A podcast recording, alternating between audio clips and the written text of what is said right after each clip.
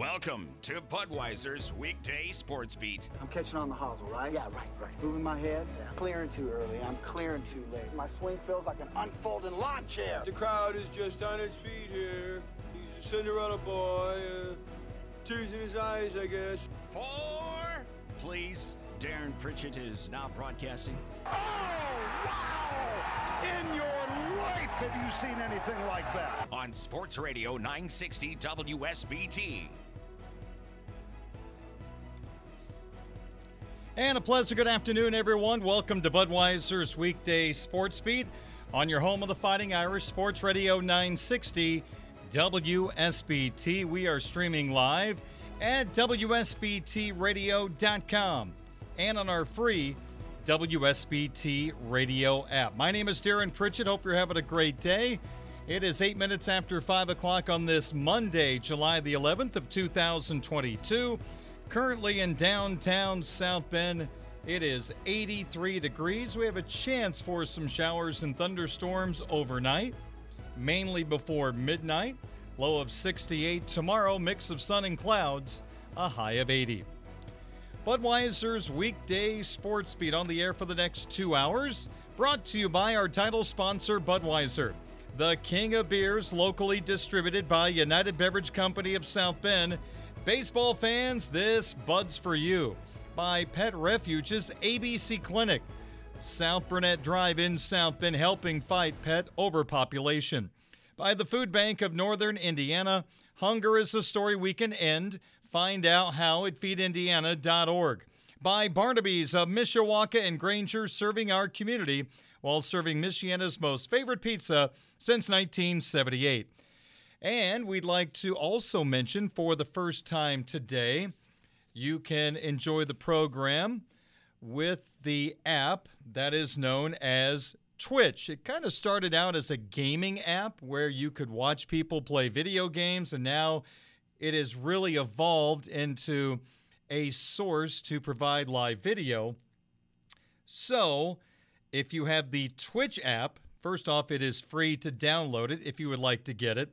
But if you get the Twitch app, if you'd like to watch our program, you can find it at Sports Radio 960 WSBT. So once you have the Twitch app, just search Sports Radio 960 WSBT and you will see me sitting here in our little studios just jabbering about sports every single night here on Sports Radio 960 WSBT. So just a different way for you to enjoy our WSBT radio programming. Right now, this will be the only show from our vast number of shows that will be available on the Twitch app. But you can now watch Sports Beat on the Twitch app. Just look for Sports Radio 960 WSBT. All this new technology, I kind of feel like now, way back when, when you're a kid and your grandma, your grandpa are trying to figure out how to set the VCR, and to us it was like a piece of cake. Oh, it's simple, and to them it was like a foreign language. I think I have now officially reached the point of being out of my league with all the different technological advances we have to watch and listen to all the programming. So hopefully it's a piece of cake for you. Well, we have two hours of Budweiser's weekday sports beat tonight because the South Bend Cubs are going to take the day off today before they head to Peoria, Illinois to take on the Cardinals affiliate, the Peoria Chiefs, starting tomorrow night. And you can hear the six game series on Sports Radio 960 WSBT. It sounds like they had a very competitive series against Wisconsin, the Brewers affiliate, the team they are battling for the final playoff spot in the Western Division in this year's Midwest League. They split the six games, and South Bend has dominated Peoria so far this year, so maybe an opportunity for South Bend to pick up some ground on Wisconsin as they head to the land of Lincoln tomorrow. So, with the two hours we have to work with, here's what we're going to try to accomplish. We have our Twitter question of the day coming up in just a little bit. We'll take a look at the Notre Dame wide receiver position and how the coaching staff is trying to beef up that particular room. We have the My Five question of the day, the five individuals or groups who had the best weekend. There is some Notre Dame baseball news to get to. We have our sports wagering segment on the way here on Sports Radio 960 WSBT. Let's just go ahead and mention the Notre Dame baseball news off the top, and then we'll get to a Notre Dame football topic here in just a second.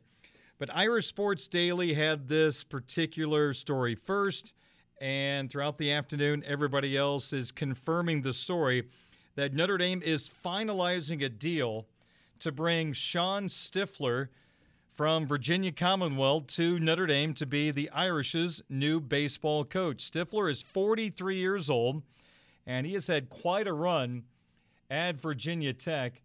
He was an assistant at his alma mater at George Mason from 2002 through 2006. He was a pitcher on that Patriot baseball team.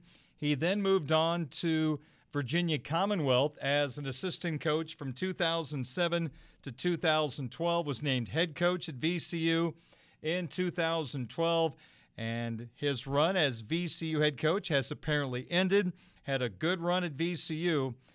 He won at least 34 games at VCU each of the last eight years, and the last two years, VCU made the NCAA tournament during his tenure.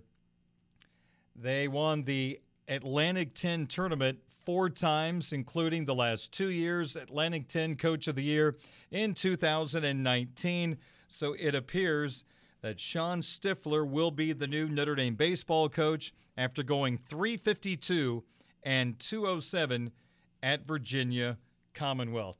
I have a feeling he is not related to the Stifler from American Pie movies, but Shawn Stiffler appears to be the guy replacing Link Jarrett who became the head coach at his alma mater, Florida State, a few weeks ago. Now, Tyler Horka, who you hear on these airways every Wednesday at 6:07 on Budweiser's weekday Sports Beat, he has a story right now at Blue and Gold Illustrated, blueandgold.com, that the Irish are losing their top two assistants. One being Chuck Ristano, a longtime member of the Notre Dame baseball family the Irish pitching coach for the last 12 years, apparently is now going to follow Link Jarrett to Florida State. The speculation was that Ristano was a candidate to become the new head coach of the Fighting Irish. If that story is true, it did not work out. So Ristano reportedly is on his way to Tallahassee. Noles 24 7 Sports is the one that had that particular story first. Also, Rich Wallace, the Notre Dame hitting coach and recruiting coordinator, is also going to join Link Jarrett in Tallahassee. So those are a couple of big losses for the Irish. Ristano and Wallace reportedly on their way to Florida State to rejoin Link Jarrett. Now, Ristano has great ties here. I mentioned he was a part of the Irish program for 12 years. His wife, Lizzie Ristano, is a Notre Dame softball assistant coach. They were married here on campus, but Ristano did not get the head coaching job of the Fighting Irish, so pretty good opportunity to go down to Florida State to try to reignite that great program down in Tallahassee. So, according to Noles 24 7, Ristano and Wallace leaving Notre Dame to join the Florida State coaching staff headed up by Link Jarrett. And the Irish pitching staff has taken a lot of hits due to the transfer portal. As some players who are leaving their options open, they still could come back to Notre Dame now that they know the head coach has reportedly been found. But there's a good chance the Irish are losing some awfully good talent off last year's team that wrapped up their season in Omaha at the College World Series. So there is some Notre Dame baseball news. More on that particular subject later on in this installment of Budweiser's Weekday Sports Beat from Sports Radio 960 WSBT. The first pitch, uh, the first pitch of the night. And we are ready for the first pitch. Into the windup in his first offering. Just a bit outside. He tried the corner and missed.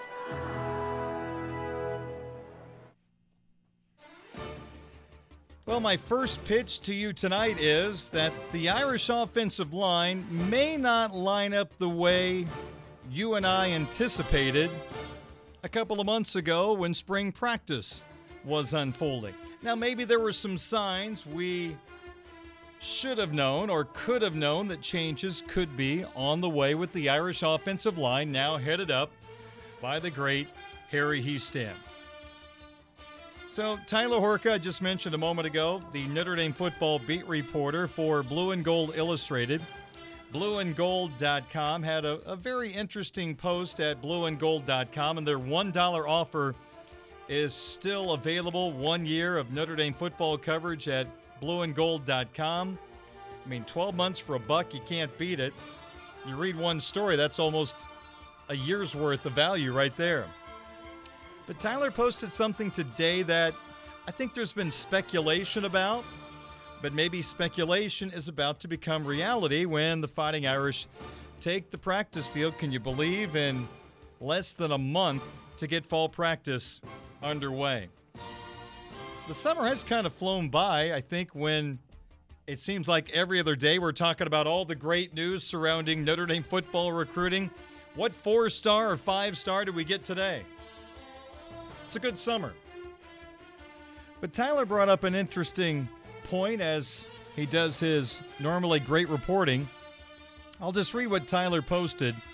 What's long been rumored seems to be coming to fruition. Tyler says he was told by a source very closely connected to the situation that Zeke Correll is slotted to be the starting center for the Fighting Irish this season. The guy that you and I expected to be the starting center, Jarrett Patterson, it sounds like, according to Tyler's reporting and his sources, Patterson will be moving to left guard after being this team's starting center the last three years. So, if that is reality, when the Irish take the field against the Ohio State University Buckeyes, the offensive line could set up like this in front of, we assume, starter Tyler Buchner. There's a lot of assuming going on in this offensive conversation. But could this be the offensive line against Ohio State? Well, I think, barring a flipping of the tackles, that you're going to see Joe Alt start at left tackle. He joined the offensive line starting lineup after the season got underway last year, and boy, did the freshman dazzle. He's part of a one two punch at the tackle spots that should put Notre Dame in a position to be rock solid on the outside of the offensive line, not only this year, but in 2023. Then the NFL comes into play for Alt and Blake Fisher. But let's assume Joe Alt is the starting left tackle. With what Tyler was talking about, your left guard would not be Andrew Kristofic. It would not be Zeke Correll. It would be Jarrett Patterson. You might recall at the start of last year, Correll, who had spent time at center the year before filling in for an injured Jarrett Patterson late in the year, including the Alabama game, was moved to left guard to start last year. One of the decisions that Jeff Quinn, Tommy Rees, Brian Kelly made. Well, the left side of the offensive line had its issues very early on. Now, remember, Blake Fisher started against Florida State, got injured in the first half, and we did not see him again until the Fiesta Bowl when he was at right tackle. So the left side of the offensive line had its issues from the get go and carried over into, gosh, a month, a month and a half into the season before finally some changes that worked were made, including putting Joe Alt at left tackle. So Jarrett Patterson at left guard. One year ago at this time, he was almost irreplaceable at the center position. Let's turn back the clock for a moment. Brian Kelly, the former Fighting Irish head football coach, met the media after the team's first fall practice. And here's what Kelly had to say about Jarrett Patterson. Now, let's remind you when that camp started, Notre Dame was looking to replace four members of their offensive line. The only returnee was Patterson. Patterson could have been a guy that moved elsewhere along the offensive line. I remember there was talk about, wow, he could play tackle, he could play guard, or do you just leave him at the center position where he has been an anchor for this offensive line? So, one year ago in August, here's what Brian Kelly had to say about that particular thought. Quote, and this is in regard to Patterson staying at center. Quote, it's a permanent thing. He's going to be our starting center. I think as we looked at a couple of things, one, what's in the best interest of Jarrett Patterson first? He's one of the top centers in the country, and it's hard for me to take a player and really put him in a position where it could affect him down the road. He's done so much for our program. Could we be better served if he played another position? You could make that case. But I think my feeling was we're a good football team with Jarrett Patterson at center, and it helps him in the long run playing that position. End quote. So, one year ago in August, Brian Kelly felt like Jarrett Patterson had to be the center, and this was going to help him down the road. He was putting his best interest first. Fast forward 11 months to this conversation we're having about Jarrett Patterson possibly being the starting left guard for this Irish football team. It's interesting because now Jarrett Patterson returned to Notre Dame for one more year, could have been in the NFL draft in April. He now has the chance to work with the professor, offensive line coach Harry Hiestand. And now, with a veteran, experienced, and smart offensive line coach now at Notre Dame, it looks as though they have found a path to make this offensive line better. It basically comes down to, as we sit here from the outside looking in, what combination of offensive line is going to make you better? Is it Andrew Kristofic at left guard and Jarrett Patterson at center? Is it Zeke Correll at left guard, Jarrett Patterson at center? Or could it be Jarrett Patterson at left guard and Zeke Correll at center? Zeke was the starting left guard to begin last year after being the team's center late last the previous year I should say and it did not go as planned. So now the thinking is apparently Zeke Correll's best position is center, and we know Jarrett Patterson can be one heck of a left guard. So let's go with that. Now, Kristofic's kind of the odd man out right now, but don't be surprised if he's not a guy that sort of takes on the role from previous years that Josh Lugg have, being that Swiss Army knife that can fill in in various spots. It would not be shocking for him to be the so called sixth offensive lineman. I mean, Kristofic can play left guard, he can play right guard. Probably you could help out in some spots at the tackle spot, but I think the guard spots would be where he is most happy. Now, here's the interesting part after me reading Brian Kelly's comments. Now, according to Tyler Hork again from Blue and Gold Illustrated, blueandgold.com, he wrote, It sounds like Patterson is happy to make the move as well. He wants to play guard at the next level. Last year, Brian Kelly said, It's hard for me to take a player and really put him in a position where it could affect him down the road. He's one of the top centers in the country, and it's hard for me to take a player and really put him in a position where it could affect him down the road. He said you could make the case that he would be better served at another position, but for whatever reason, they did not do that last year. And it makes you wonder this is after the fact, this is armchair quarterback, but something that was talked about during last season when the offensive line changes they made took hold, with it being Alt and Kristofic joining the offensive line starting lineup.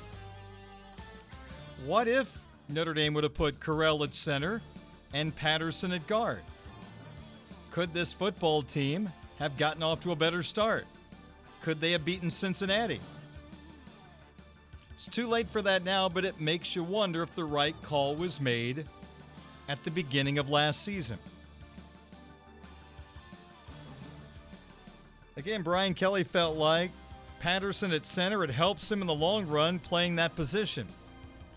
You read Tyler Horka's story and his post, and he's reporting Patterson is happy to make the move to guard. He wants to play guard at the next level. You wondered sometimes about communication. Holy cow. You wonder about last year what could have been. Had the correct five starters been placed on the offensive line in September. But here we are. Maybe we have Alt, Patterson, Correll, Lugg, and Fisher. You know, I'm not going to put Lugg in pen at right guard. I don't sit in practice, don't have the opportunity to sit in practice. Even if I was sitting in practice, I could not sit there and check out fundamentals of offensive linemen. That's not in my DNA. But Rocco Spindler is a guy that is well thought of, and you just wonder if he's got a push in him in fall camp to put some pressure on Josh Lugg. That's what the coaches want. They would love to see Spindler make a move. So if there's anybody along the starting five that that could be bumped out, maybe it's Josh Lugg, the team's right tackle last year, comes back for another year. Penciled in as the right guard, but who knows what happens over the next month and once fall practice really gets rolling. So again, this is something that was talked about before.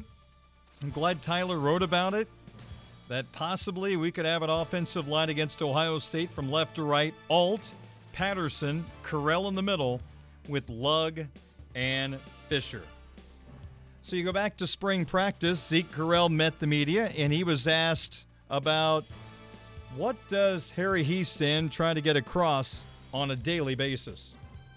Um, so Coach Hiestand always tells us to focus on one thing a day, and I'm sure some other guys have said that, but uh, just each day taking one thing that taking one you really need to work on, and then you know writing it down, taking mental reps, going in, getting extra work in, and uh, working on that. For me, it's been like my first step, uh, gaining ground, and then you know from there each day just progressing, seeing what you need to work on. And then working at center, do you feel a little bit more comfortable there? Um, just depends. Like wherever you get more reps at, we're gonna be more comfortable currently. So I've been working center, so I feel comfortable at center right now. But uh, I can I can play either. Um, and then just in terms of the line as a whole, I guess how's that chemistry being developed at this point? Um, yeah, we're we're growing. We've gotten a lot better. There's still a lot to work on, still a lot to improve on. Um, but we do everything together. Like we'll eat together, we'll watch film together, we'll go do extra work. Like everything we do is together. We walk on the field, we're shoulder to shoulder. Like everything we do, we're doing it together, which it sounds kind of crazy, but when it comes to football, like when you're on the field, it makes everything you do so much easier. So we're definitely uh, we're rebuilding that culture of um, togetherness, and it's it's awesome. It's awesome to see. Yeah, just working on uh, my game stamina. You know, in practice, every single rep is an opportunity to work on what I would do in a game, and knowing that each rep I have is an opportunity to work on something new or whatever I need to improve on. That's that's what I can do during that rep. So just understanding that, not trying to get ahead of myself, you know, taking it a day at a time and going from there. Uh, obviously, some strong returning players coming back from you guys. Can you speak to a little bit about the experience and the leadership that you guys are bringing? Yeah, so Lugg's six-year guy, um, really smart, very smart football player. He's played every position on the field, so he's a very versatile player. He knows uh, the ins and outs of the offense. Jarrett Patterson, fifth year, uh, captain, very good football player. You know, he's uh, he's still been with us the whole way through, and he's been doing a great job. And then, you know, being a center, like just trying to help band the guys together and lead them. Uh, just working every practice, you know, communicating, make sure we're all on the same page. Uh, it's been a good experience. That was from the spring, and that is Zeke Correll. He was asked about cross training between guard and center. Where does he feel more comfortable? And you got the gist there. Whatever position I get to play more, I'll feel more comfortable in that particular spot. But I would bet the coaches would say he is more comfortable at the center position, and that could be his spot in the fall. Here's the good news for Irish fans. Sometimes when you have seven guys on the roster, battling for five spots along the offensive line. Well, do you actually have five high end players to start? Or is this more, gosh, we just have to find somebody, and amongst these seven, we'll kind of piece it together? That's not the case with Harry Hiestand's group. I think there are at least, I'll say comfortably, seven. This coaching staff has no fear putting on the football field. Alt, Fisher, Lugg, Patterson, Correll, Kristofic, and I'm I'm betting Rocco Spindler. If he's not on that list, he's very close. Maybe he could be that seventh guy for sure, coming through with a very strong fall camp. So we'll see if this plays out. It's been a lot of speculation that the offensive line could shift around a little bit. Maybe it's Patterson at left guard and Correll at center. Fall practice right around the corner here in South Bend, and then a little matchup with Ohio State in Columbus to kick off the college football season. Every Irish football game on Sports Radio 960 WSBT. It is now 27 minutes in front of 6 o'clock. We'll come back with our Twitter question of the day next on Sports Radio 960 WSBT.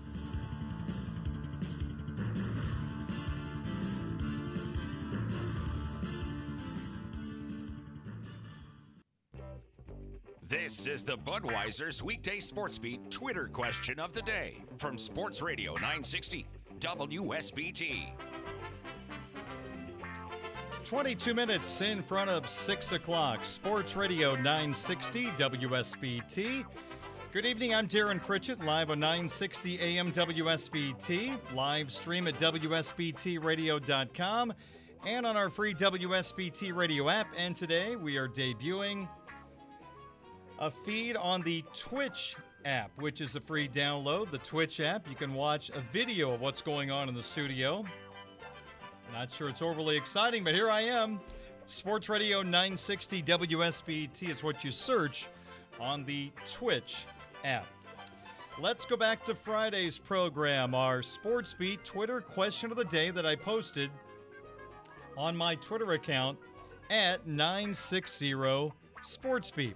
And the question was who will be the Chicago Cubs' best outfielder three years from now? Now, I did not include Ian Happ on the list. Named to the All Star team, having a very nice season, a nice bounce back season. But I'm just assuming that the Cubs will eventually go a different direction. I'm not sure they're going to want to pay him top dollar in the future. They've got a lot of interesting young outfielders on the way.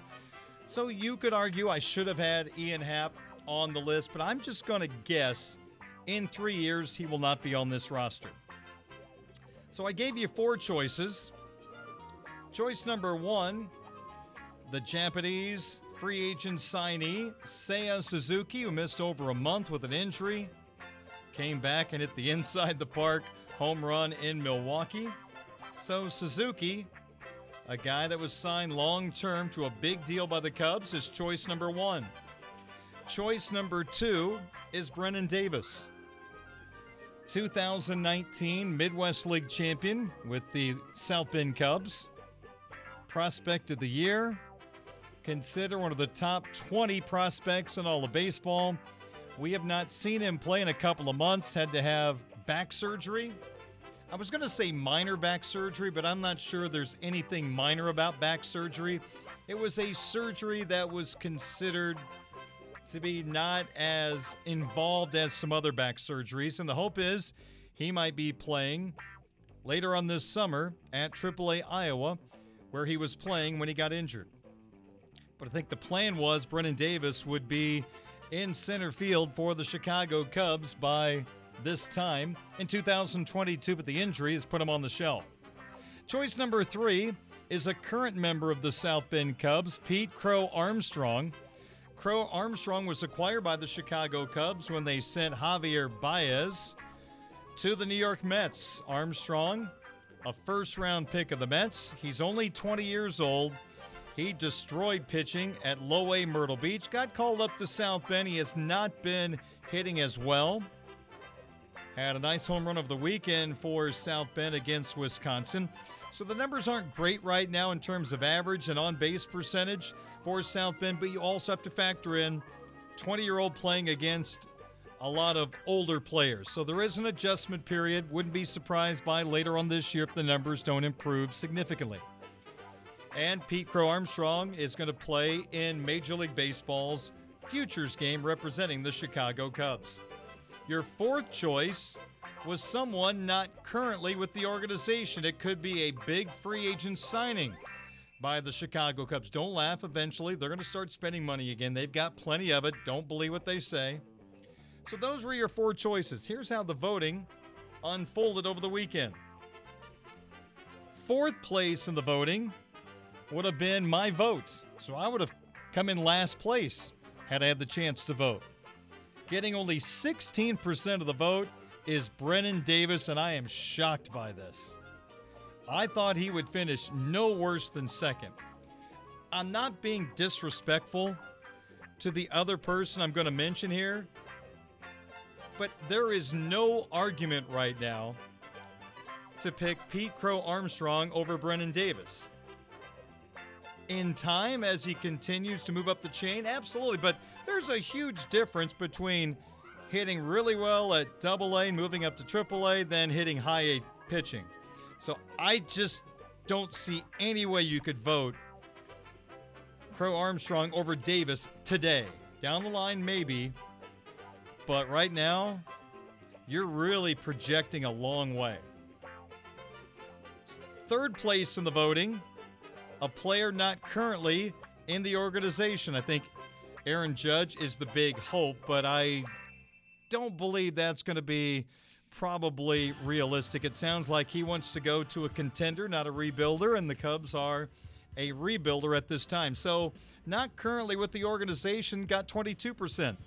The 20 year old Pete Crow Armstrong, second in the voting, he got 24% of the vote. And the player you believe will be the Chicago Cubs' best outfielder three years from now is Seiya Suzuki. He got 38% of the vote. Interesting on Twitter, someone from Japan got a hold of my question and retweeted it with their explanation of what was going on in this poll question. They wrote it in Japanese, so I hit the button to translate. And it basically said someone from Illinois media, well, Indiana, close enough, has put together a poll question who's the best Cubs outfielder three years from now? And Seiya Suzuki was included. I mean, they're all in over there on following their players here in the United States. So I might have got some extra votes and some extra Seiya Suzuki votes from overseas since that poll question was retweeted in the Far East. So the best Cubs outfielder three years from now, from first to fourth in the voting, Seiya Suzuki, Pete Crow Armstrong, not with the organization, and wow, a top 20 prospect in all of baseball right now, Brennen Davis came in last. Brennen, you have my vote. We'll prove him wrong over the next couple of years. Thanks for voting in yesterday's question. Here is today's question. Let's take out of the equation weather. Weather does not matter. With that said, which playing surface would you rather have your favorite football team play on. Again, weather doesn't matter. Three choices natural grass, field turf, or I could care less, doesn't matter, let's just play ball. So, again, if weather is not a factor, what playing surface would you rather have your favorite football team play on? Natural grass, field turf, doesn't matter. You can vote right now, tonight, or tomorrow just go to twitter.com and look up my Twitter account at 960 SportsBeat. Carl Spackler's blend did not make the list, unfortunately. We'll just go with natural grass. 545 is our time. Darren Pritchett with you. That is our Sports Beat Twitter question of the day. We'd love to get your vote on Twitter at 960 SportsBeat. We'll continue on with Budweiser's weekday sports beat in just a moment on your home of the Fighting Irish of Notre Dame, Sports Radio 960 WSBT.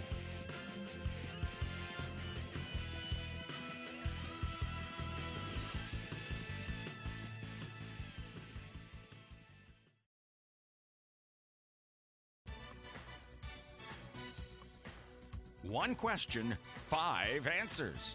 This is the My Five Questions of the Day on Sports Radio 960 WSBT.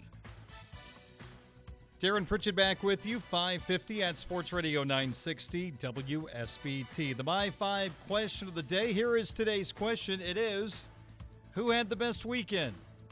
Ladies and gentlemen, this is number five. All right, I got to admit, the first four were pretty easy to come up with. The fifth I had a little issue with, so I had to get creative. So I apologize for the weakness in number five. But who had the best weekend? I'm just going to throw out the Denver Broncos because first the team was bought by Rob Walton, the son of Sam Walton, the creator of the Walmart empire. So there should be a lot of cash, right, to spend on free agents. Give them those big signing bonuses, right? Now, former Secretary of State Condoleezza Rice is a part of the ownership group. So Denver may not win the Super Bowl this year, but there's a really good chance they're going to begin world domination because they're now owned by the Walmart empire, and you've got the smarts of Secretary of State Rice. I mean, what could go wrong? Four. Number four, Oregon football had a really good weekend. And we have to say this because Notre Dame went hard after 2023 four star quarterback Dante Moore.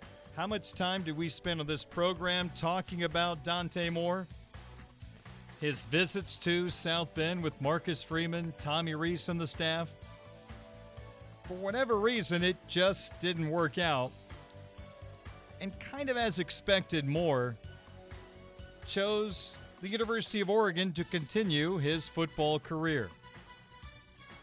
Moore's talents were described by individuals who follow recruiting as a difference maker, one of those elite guys. Some believe that Dante Moore is actually a better prospect than Arch Manning, who picked the University of Texas. It seems like when CJ Carr, the 2024 four star quarterback, picked the Fighting Irish about a month ago, it seemed to cause more to cool a little bit on the Fighting Irish. Maybe it's absolute coincidence, but Notre Dame seemed to fall off his radar right around that very time. So, Dante Moore, whether he's going to Notre Dame or not, a high end prospect, could be a difference maker. He's going to Oregon. My question is what's his competition going to be like at Oregon? Is that something you're going to have to start thinking about as a recruit with all the changes right now? The Pac 12 lost USC and UCLA. Who is he going to be facing every year that's going to challenge him? Who's going to make him better competition wise?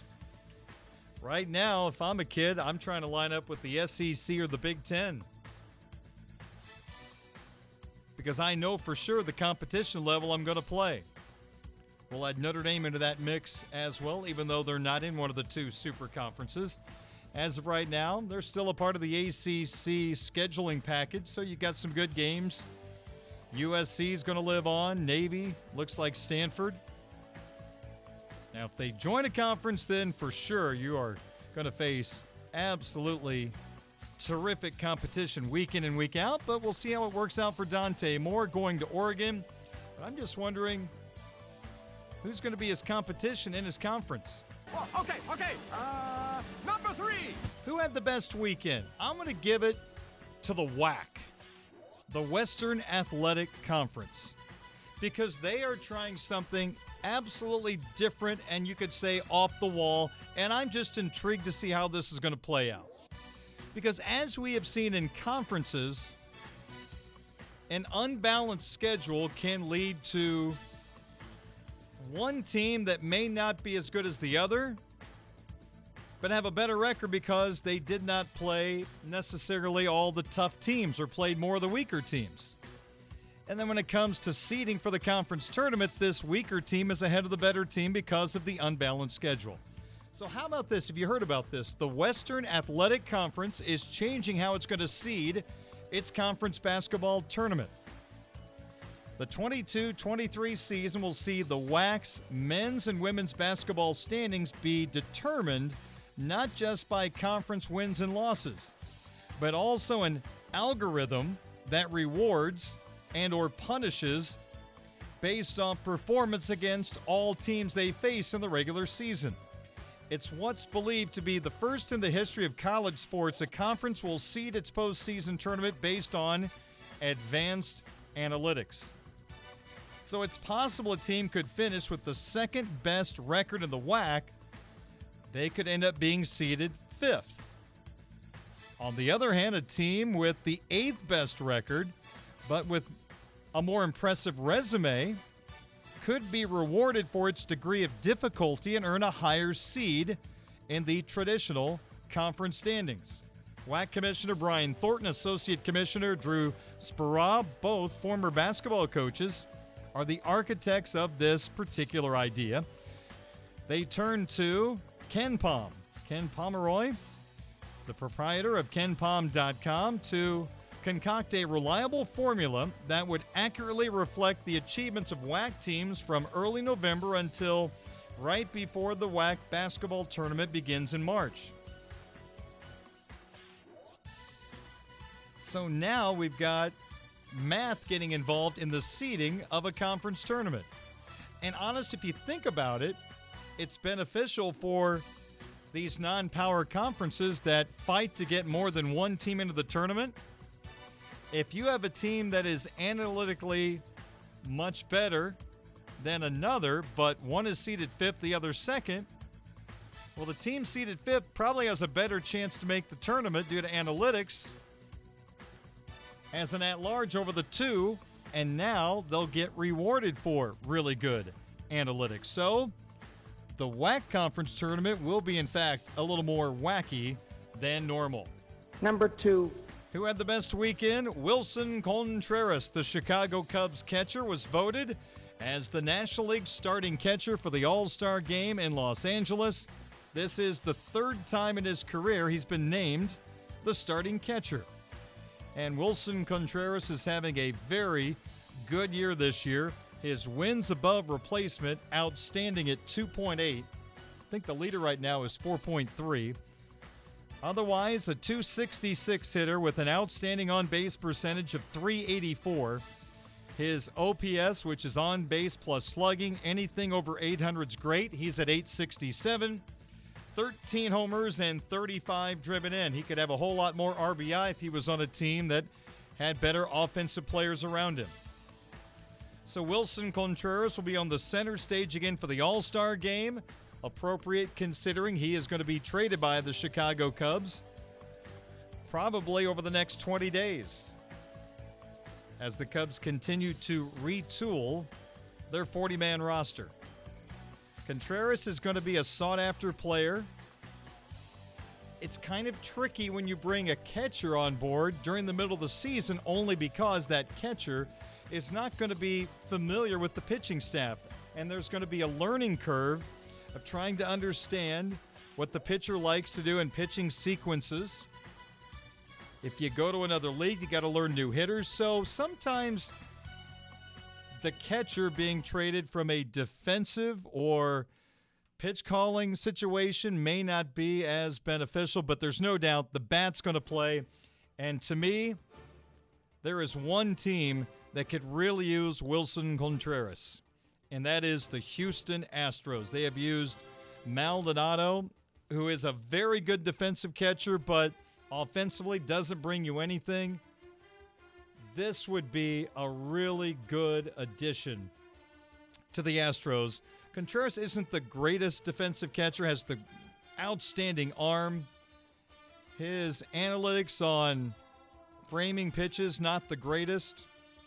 Teammate wise, he's okay, not the greatest, but he can really bring something to the Astros. So that's my bet.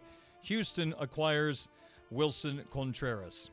And finally, number one. Who had the best weekend? We got to go with the Notre Dame guy. His name is Matt Vierling. Do you remember Matt Vierling?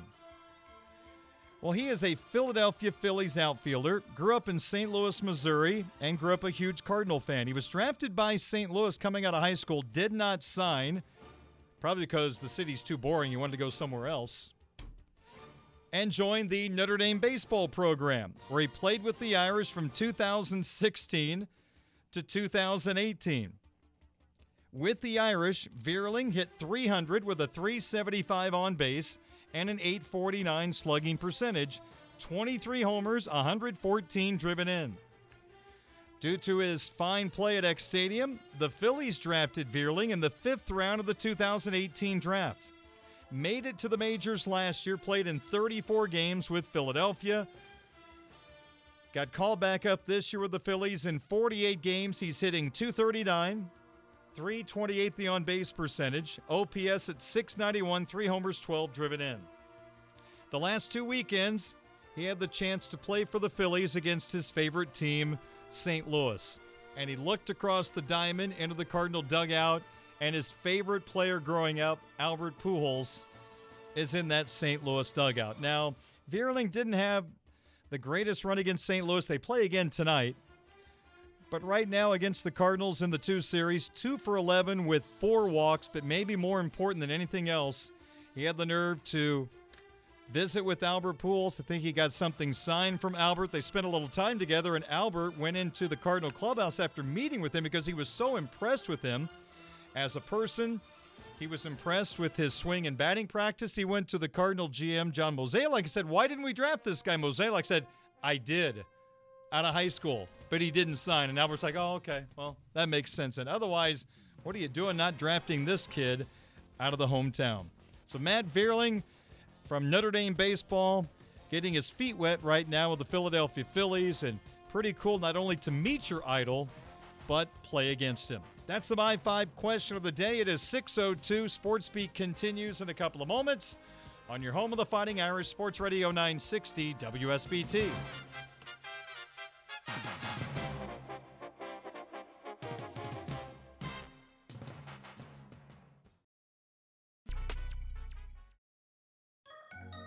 Off the 6 o'clock hour on Budweiser's weekday sports beat. Don't you guys go anywhere. Plan to put on a hitting display. The center fielder. That boy is good. Number nine. Nine times. Nine times. Nine times. A Midwest League champion. Adios! Walk-off home run! Eloy Jimenez! Who prefers to cheer for the birds on a bat. Adios! Goodbye, and maybe that's a winner! Here's Darren Pritchett. And welcome to the second hour of Budweiser's weekday sports beat on this Monday evening. We're being brought to you by our title sponsor, Budweiser, Pet Refuges, ABC Clinic, the Food Bank of Northern Indiana, and Barnaby's of Mishawaka and Granger. Some breaking news this afternoon. You think about the great rivalry between Notre Dame and Michigan on the football field, the great coaches from both sides. Well, a, a, terrific head football coach at Michigan has passed away. Michigan has made the announcement that longtime assistant coach and head coach Gary Moeller has passed away at the age of 81. Gary passed away earlier today. He spent 23 seasons associated with the Michigan football program. He was one of 11 coaches in school history to work with the program for more than 20 years. He is one of five among those 11 that served as head coach of the Wolverines. Gary was in charge of the Michigan program from 1990 through 1994. He guided the Wolverines to four bowl game victories and a record in five years of 44, 13, and 3. Three Big Ten championships, five bowl game appearances, five straight finishes in the top 20 of the final national polls. And Moeller's Wolverines set a Big Ten record by winning 19 consecutive conference games from 1990 through 1992 and winning a Big Ten title in his first season as head coach. Only three other coaches have pulled that off. Two of those, Fielding Yost and the great late Bo Schembechler. Also, Moeller spent a little time as the head coach at the University of Illinois, starting in 1977. But after that job, he went back to Michigan as quarterback coach and eventually became head coach and had a terrific run as head coach of the Wolverines and just doing some very quick research. Just looking at 1990 through 1994, Notre Dame and Michigan met each and every year that Moeller was the head coach of the Wolverines. And let's see, 1990 in South Bend, the Irish were number one in the country and beat Michigan 28 24. Moeller and the Wolverines hosted the Irish in 1991, and number three Michigan beat the Irish 24 to 14. 1992 in South Bend, Notre Dame and Michigan played to a 17 17 tie. Then in 1993, that was a pretty good Fighting Irish football team, although most of these were pretty doggone good. 93 in Ann Arbor, number 11 Notre Dame turned back the Wolverines 27 to 23 and in Moeller's final year as head coach of the Wolverines in South Bend, number 6 Michigan beat the Irish back in 1994 26-24. The great thing about the Notre Dame Michigan rivalry through the years outside of the one time they played in October in 2019. And early on, there were some different months the game was played, but for the most part, from when the series really got rolling in 1978 through 2018, it was always an early season September matchup that Irish fans, Wolverine fans, and college football fans in general always look forward to seeing. So the great Gary Moeller as announced by the University of Michigan, has passed away at the age of 81, a three time Big Ten champion in five years as head coach of the Maize and Blue. To other coaching news, Irish Sports Daily had it first. Everybody else confirming the story, including my colleagues at Blue and Gold Illustrated, blueandgold.com. It appears the Irish have found the replacement for Link Jarrett as Notre Dame baseball coach. The story that is being posted by most outlets states that Notre Dame is finalizing a deal to bring Shawn Stiffler from Virginia Commonwealth University to the Fighting Irish of Notre Dame. It appears that Notre Dame is going a similar route to what they did when they brought Link Jarrett from UNC Greensboro, bringing in a head coach who has had outstanding success at a dare we say, mid major program. VCU's in the A10. I think that qualifies as a middle of the pack conference. But the 43 year old Stiffler, like Jarrett at Greensboro, has done a terrific job. And Stiffler has done it over a long period of time. They have won at least 34 games, eight consecutive seasons, made the NCAA tournament each of the last two years, four time A10 tournament champion, 15, 19, 21, and 22. They won a regional back in 2015. Was a pitcher for the George Mason Patriots from 98 to 2001. George Mason assistant in 2002. Went to VCU in 07. Became the head coach there in 2012 and had a great run in that decade at VCU, going 352 and 207. Now, the job became available when Link Jarrett left the Irish after three incredible years as head coach of the Fighting Irish, turning around the program that was not really ever talked about from a national standpoint since Paul Mainieri left. And all of a sudden, Link Jarrett has made this program very cool again as they had a terrific start a couple of years ago when COVID knocked out the season. Then they picked up where they left off last year and got all the way to the Super Regional before losing to Mississippi State, the eventual champion. And then this year, the terrific road all the way through number one Tennessee to get to the College World Series, winning their first game, then dropping the next two. Link Jarrett brought this program back to life, and now it's the job of Shawn Stiffler in order to keep this ship going. Now, his task, I think, is going to be difficult just when you factor in the personnel that is going to be lost off this team.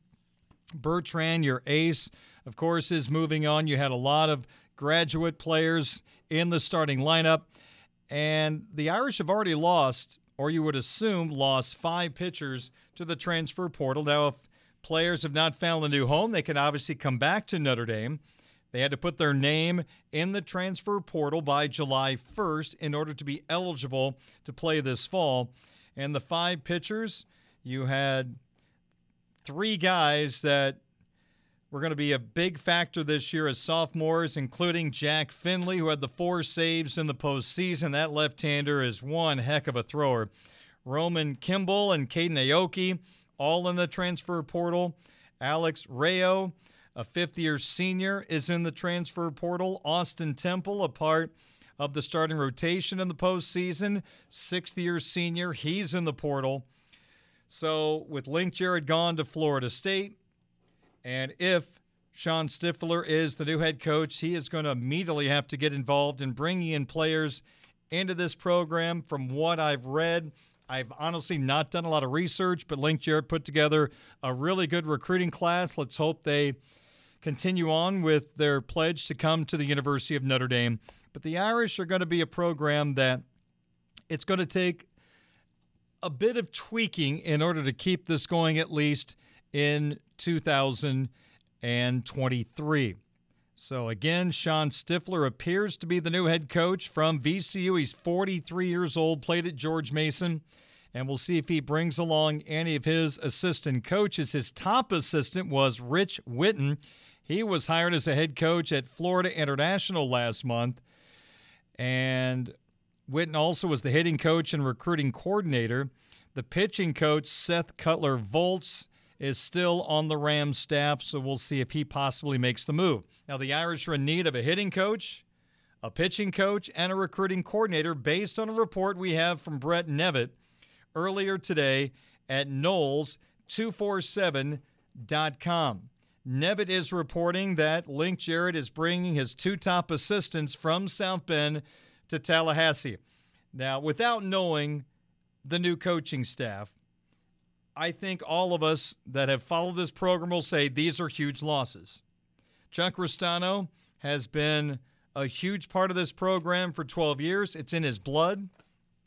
His wife, Lizzie, a member of the Irish softball staff, they were married on the campus at the Basilica of the Sacred Heart.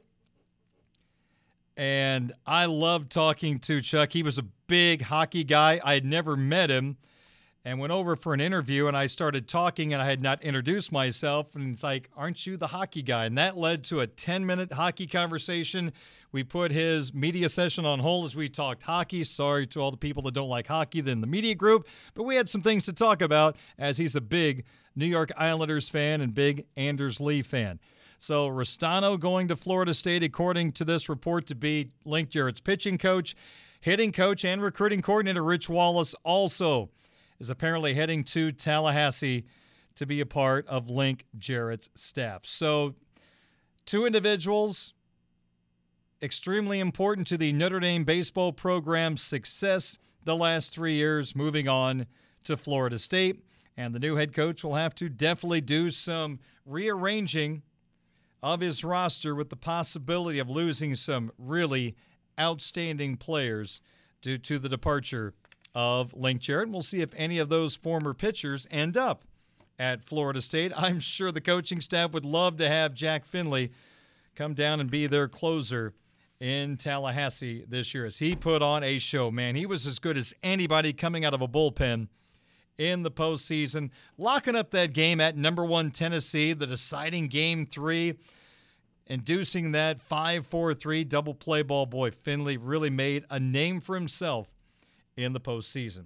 So, again, according to various reports, Shawn Stiffler from Virginia Commonwealth is finalizing a deal to become the new head coach of the Fighting Irish of Notre Dame. And by the way, this year, Stiffler and VCU won 42 games, marking the highest total the program had had since Stiffler's first full season in 2013. It is 26 minutes after 6 o'clock. When we come back, it's our sports wagering segment. We'll kick off a new week with We Going to Sizzler on Sports Radio 960 WSBT.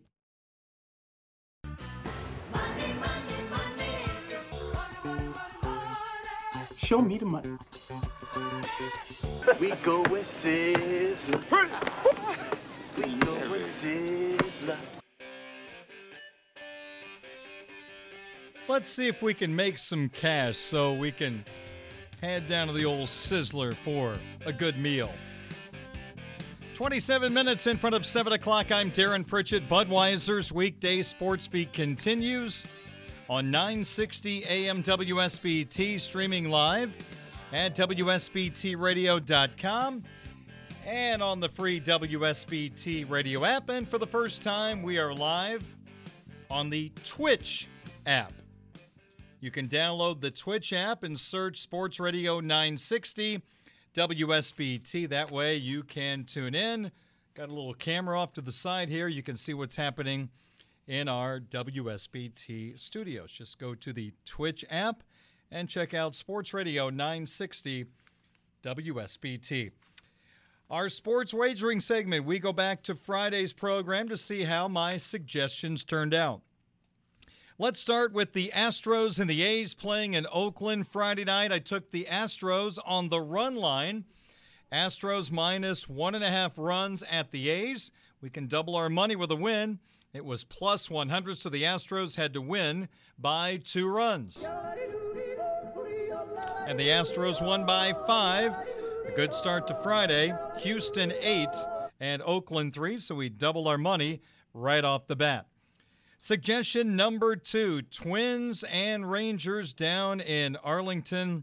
There was a lot of shades of gray in that particular game because the starting pitchers were Sonny Gray for the Twins, Jon Gray for the Rangers. I'm not a big Jon Gray fan from his days in Colorado. He's a guy I normally go against, and it was not a pitcher's duel on Friday. I took the Twins on the money line at the Rangers at minus 110. Came up short. Rangers pulled off the 6 5 victory over Minnesota. Suggestion number three from Friday Philadelphia and the Cardinals from St. Louis. Good pitching matchup. Zack Wheeler versus the veteran Adam Wainwright. Wainwright has been so good at Busch Stadium through the years. I went against Wainwright and the Cardinals on Friday. I took Wheeler and the Phillies on the money line at St. Louis at minus 130. Wainwright did his job, but it wasn't good enough as the offense went 99. Actually, I hit the wrong button. I won that. See, that's me as a Cardinal fan. We lost, so I played the losing soundbite, but I actually won the wager. I was so depressed we lost, I felt like I had to play the Price is Right loser button, which is kind of appropriate at this particular time. But I won the wager. I took the Phillies on the money line, and they won by a score of two to nothing. I can't believe I did that. All right, fourth and final suggestion. I've just been rolling with the Orioles. Don't need any analytics. Don't need any numbers. They are the most profitable team to bet on in baseball because they're normally the underdog. What do they won? Like eight in a row? Well, it worked out on Friday. I took the Orioles on the money line against the Angels at minus 135. And the Orioles picked up the win by a score of 5 to 4. So on Friday, with the suggestions, I went three and one. This is really strange. That is now seven straight days. I've either gone one and three or three and one. Fortunately, this was a three and one day. So that brought our weekly total to 11 and nine. For the month of July, we're still under 500 at 12 and 13. And for the season, we are plus 12, 62 wins, 50 losses, and a push. On Friday, the underdog pick, it has to be a plus wager. I went with the Tigers on the money line in Chicago against the White Sox, and it was a juicy number. I got the Tigers at plus 145. It was Tarik Skubal taking on Lucas Giolito. And the Tigers came through. Plus 145 is a beautiful win as the Tigers beat the White Sox on Friday 7 to 5. So my underdog picks for the year now 14 and 13. We'll take anything over 500 when we're going with an underdog each time. Okay, here we go with today's suggestions. We will start things off with a matchup between the Guardians and the White Sox in Cleveland. The pitching matchup, interesting. Lance Lynn, who apparently now has unique ways to celebrate a strikeout if you did not see his last start. How can I describe it in a tasteful way? I would say he took his pitching right hand as he put his back to home plate and he grabbed a certain area and just kind of took his hand and kind of just whisked it away. I think you can probably understand the area that he was probably going near. And from there, I just don't know if I should say anything else. I like to work tomorrow. But anyway, he might do it again tonight. Then you'll see it for yourself. But it was it was south of the equator of the uh, the belt buckle. We'll just say that. All right, so Lance Lynn has not been overly great. Cal Quantrill, I like him. I think he's a good young pitcher for the Guardians. So tonight, as the White Sox start a huge week, four against Cleveland on the road, then four at Minnesota, trying to catch the two teams ahead of them. I'm going to go with the Guardians on the money line against the White Sox, and the Guardians are the underdog at home against Chicago. Guardians on the money line, I'll take them at minus 105. Suggestion number two tonight. The series between the Phillies and the Cardinals wrap up in St. Louis. Philadelphia has taken two of the first three. St. Louis got back to their winning ways yesterday. Tonight, good pitching matchup. Two guys that could have been on the All Star roster for the National League, but they'll duke it out tonight in St. Louis. Aaron Nola, the old LSU Tiger for the Phillies, and Miles Mikolas, the Lizard King is on the mound for St. Louis. If you don't know why he's called the Lizard King, it's probably been six, seven, eight years ago, maybe. He was in the Texas Rangers organization, spring training down in Arizona. Pitchers get bored, I guess. They don't have as much work as the hitters in spring training. And apparently, someone dared him to eat a live lizard. And they videotaped it, and he ate the live lizard. I mean, it was probably five, six inches long, and it was live, and he ate the thing. You gotta be kidding me. So that's why he's known as the Lizard King. And I'm going to go with the Bayou Bengal over the Lizard King. I think the Phillies tonight beat St. Louis to take three out of four. Phillies are the road favorite. I'll go with the Phillies on the money line at St. Louis at minus 125. St. Louis does not score for Mikolas. I mean, they don't score. Look, there's always that one guy in everybody's rotation that never gets any run support. Well, Mikolas has been that guy for St. Louis, and the fact that Nola's on the mound for Philadelphia, this might be a 2 1, 3 2 type game, which leads me to today's third suggestion. I'm going Phil's Cardinals under seven and a half total runs in the matchup tonight. I just told you they don't score for Mikolas, and Nola is as tough as anybody in the National League.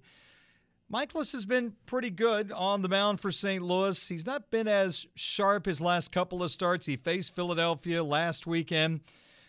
I'm going to say this is going to be a pitcher's duel. Two to one, three to two. I'll go Phillies Cardinals under seven and a half runs. This is the underdog pick at minus 105. And the fourth and final suggestion for tonight's We Go into Sizzler Red Sox and Rays down in Tampa. I believe it's in Tampa. I'm going Red Sox on the money line at minus 115. Bello, their young right hander, top prospect in the Red Sox system, is getting the start again tonight. Didn't have a great go against Tampa up at Fenway. I'm going to say he bounces back tonight. So the four suggestions for tonight Guardians on the money line at home against the White Sox at minus 105. Phillies on the money line a road favorite at St. Louis at minus 125. Phillies and Cardinals, total runs under seven and a half at minus 105. And then the Red Sox on the money line against the Rays at minus 115. Now to our underdog pick for tonight. It's a pretty heavy underdog. Actually had this same pitching matchup in an underdog pick last week and it didn't work out. So why not be hard headed and go to it again? I'm going to go with the Diamondbacks on the road. Money line pick against the Giants at plus 135. Merrill Kelly against Alex Cobb. Cobb got the victory the last time these two met in Arizona last week. I'll say Arizona gets him back tonight because Kelly has pitched better than Cobb throughout the year. So our underdog pick for tonight, D backs money line plus 135 at San Francisco. That's our We Going to Sizzler segment. The odds are from BetMGM. 643 is our time, 81 degrees in downtown South Bend. More Sports Beat coming up in a couple of moments on your home of the Fighting Irish of Notre Dame. Sports Radio 960 WSBT. Now, the latest forecast from the WSBT Weather Center. Skies will be mostly cloudy tonight with a 40% chance of scattered showers and storms, mainly before midnight. A few strong storms possible as well, with a low of 68. For Tuesday, we'll have a mix of clouds and sun with a high of 82. Mostly sunny for Wednesday with a high of 80. Then for Thursday, remaining mostly sunny with a high of 83. I'm WSBT 22 meteorologist Abby Wepler. A Michiana tradition continues. Welcome to Budweiser's weekday sports beat on Sports Radio 960 WSBT.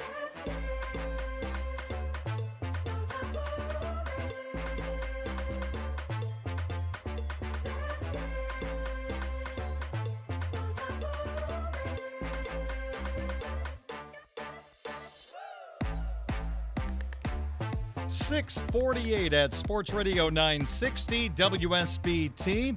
I'm Darren Pritchett. Welcome back to the program on 960 AM WSBT, streaming live at WSBTradio.com on the free WSBT radio app, available on the Twitch app for the first time. Just search Sports Radio 960 WSBT.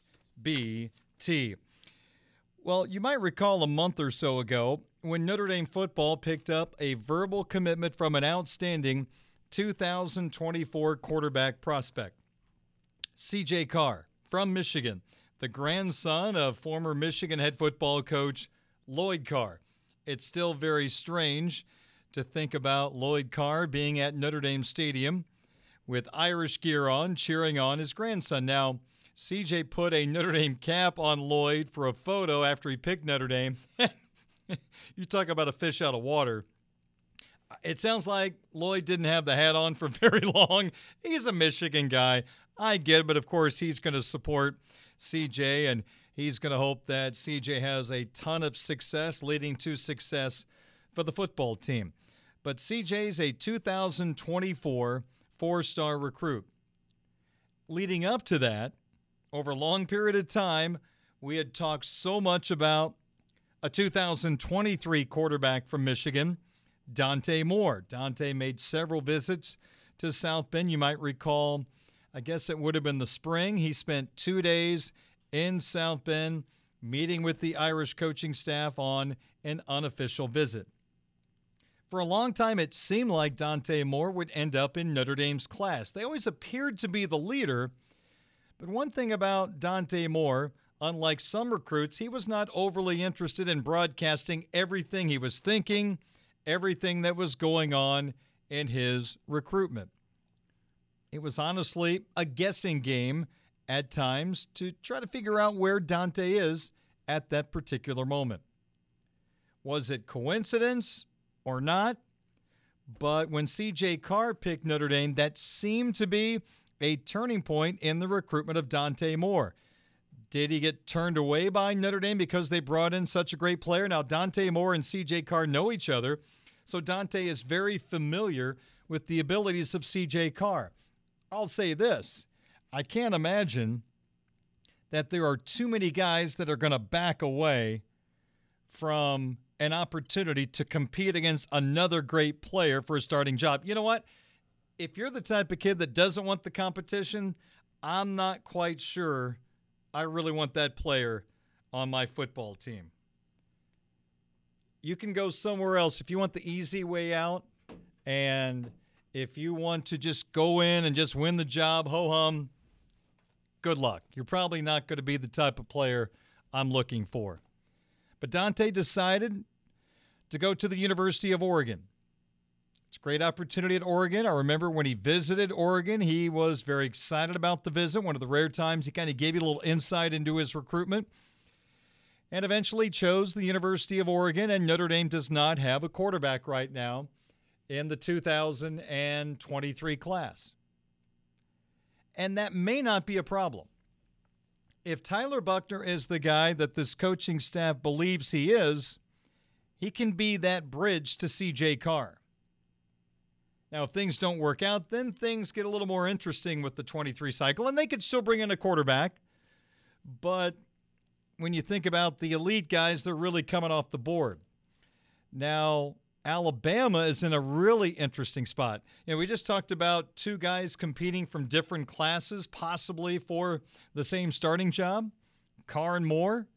Well, how about this? Alabama today got a commitment from Dylan Lonergan.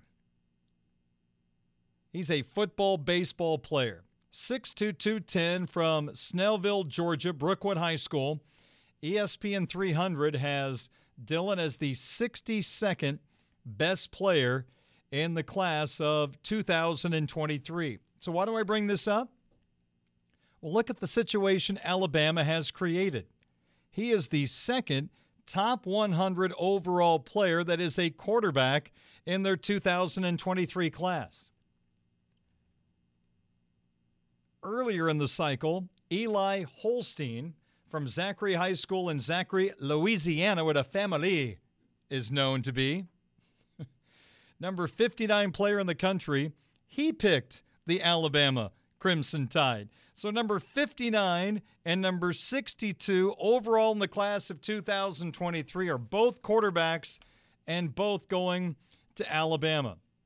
Dylan said, quote, the way the quarterback room is set up, even with Eli coming in, there's only going to be four quarterbacks on scholarship when I get there. So it's going to be an open competition, is what I've heard from the coaches. End quote.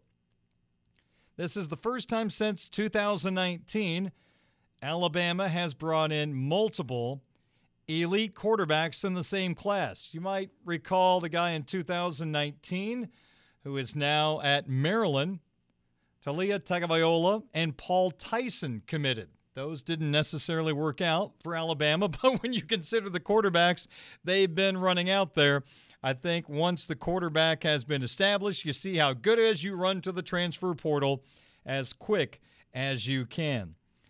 And Nick Saban, the head coach of Alabama, offensive coordinator Bill O'Brien have been up front with Dylan that he'll have a chance to compete.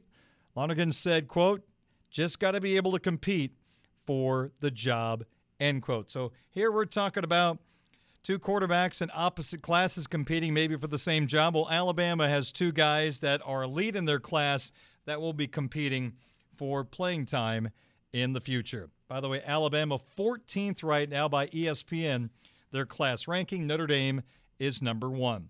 Sports Beat tonight brought to you by Budweiser, Pet Refuges, ABC Clinic, the Food Bank of Northern Indiana, Barnaby's of Mishawaka, and Granger. Thank you so much for joining me on 960 AM WSBT, our live streams, and our first attempt at the Twitch app. We'll talk Notre Dame football recruiting tomorrow with Blue and Gold Illustrated's Mike Singer. It is 6:55. ESPN Radio next on WSBT South Bend.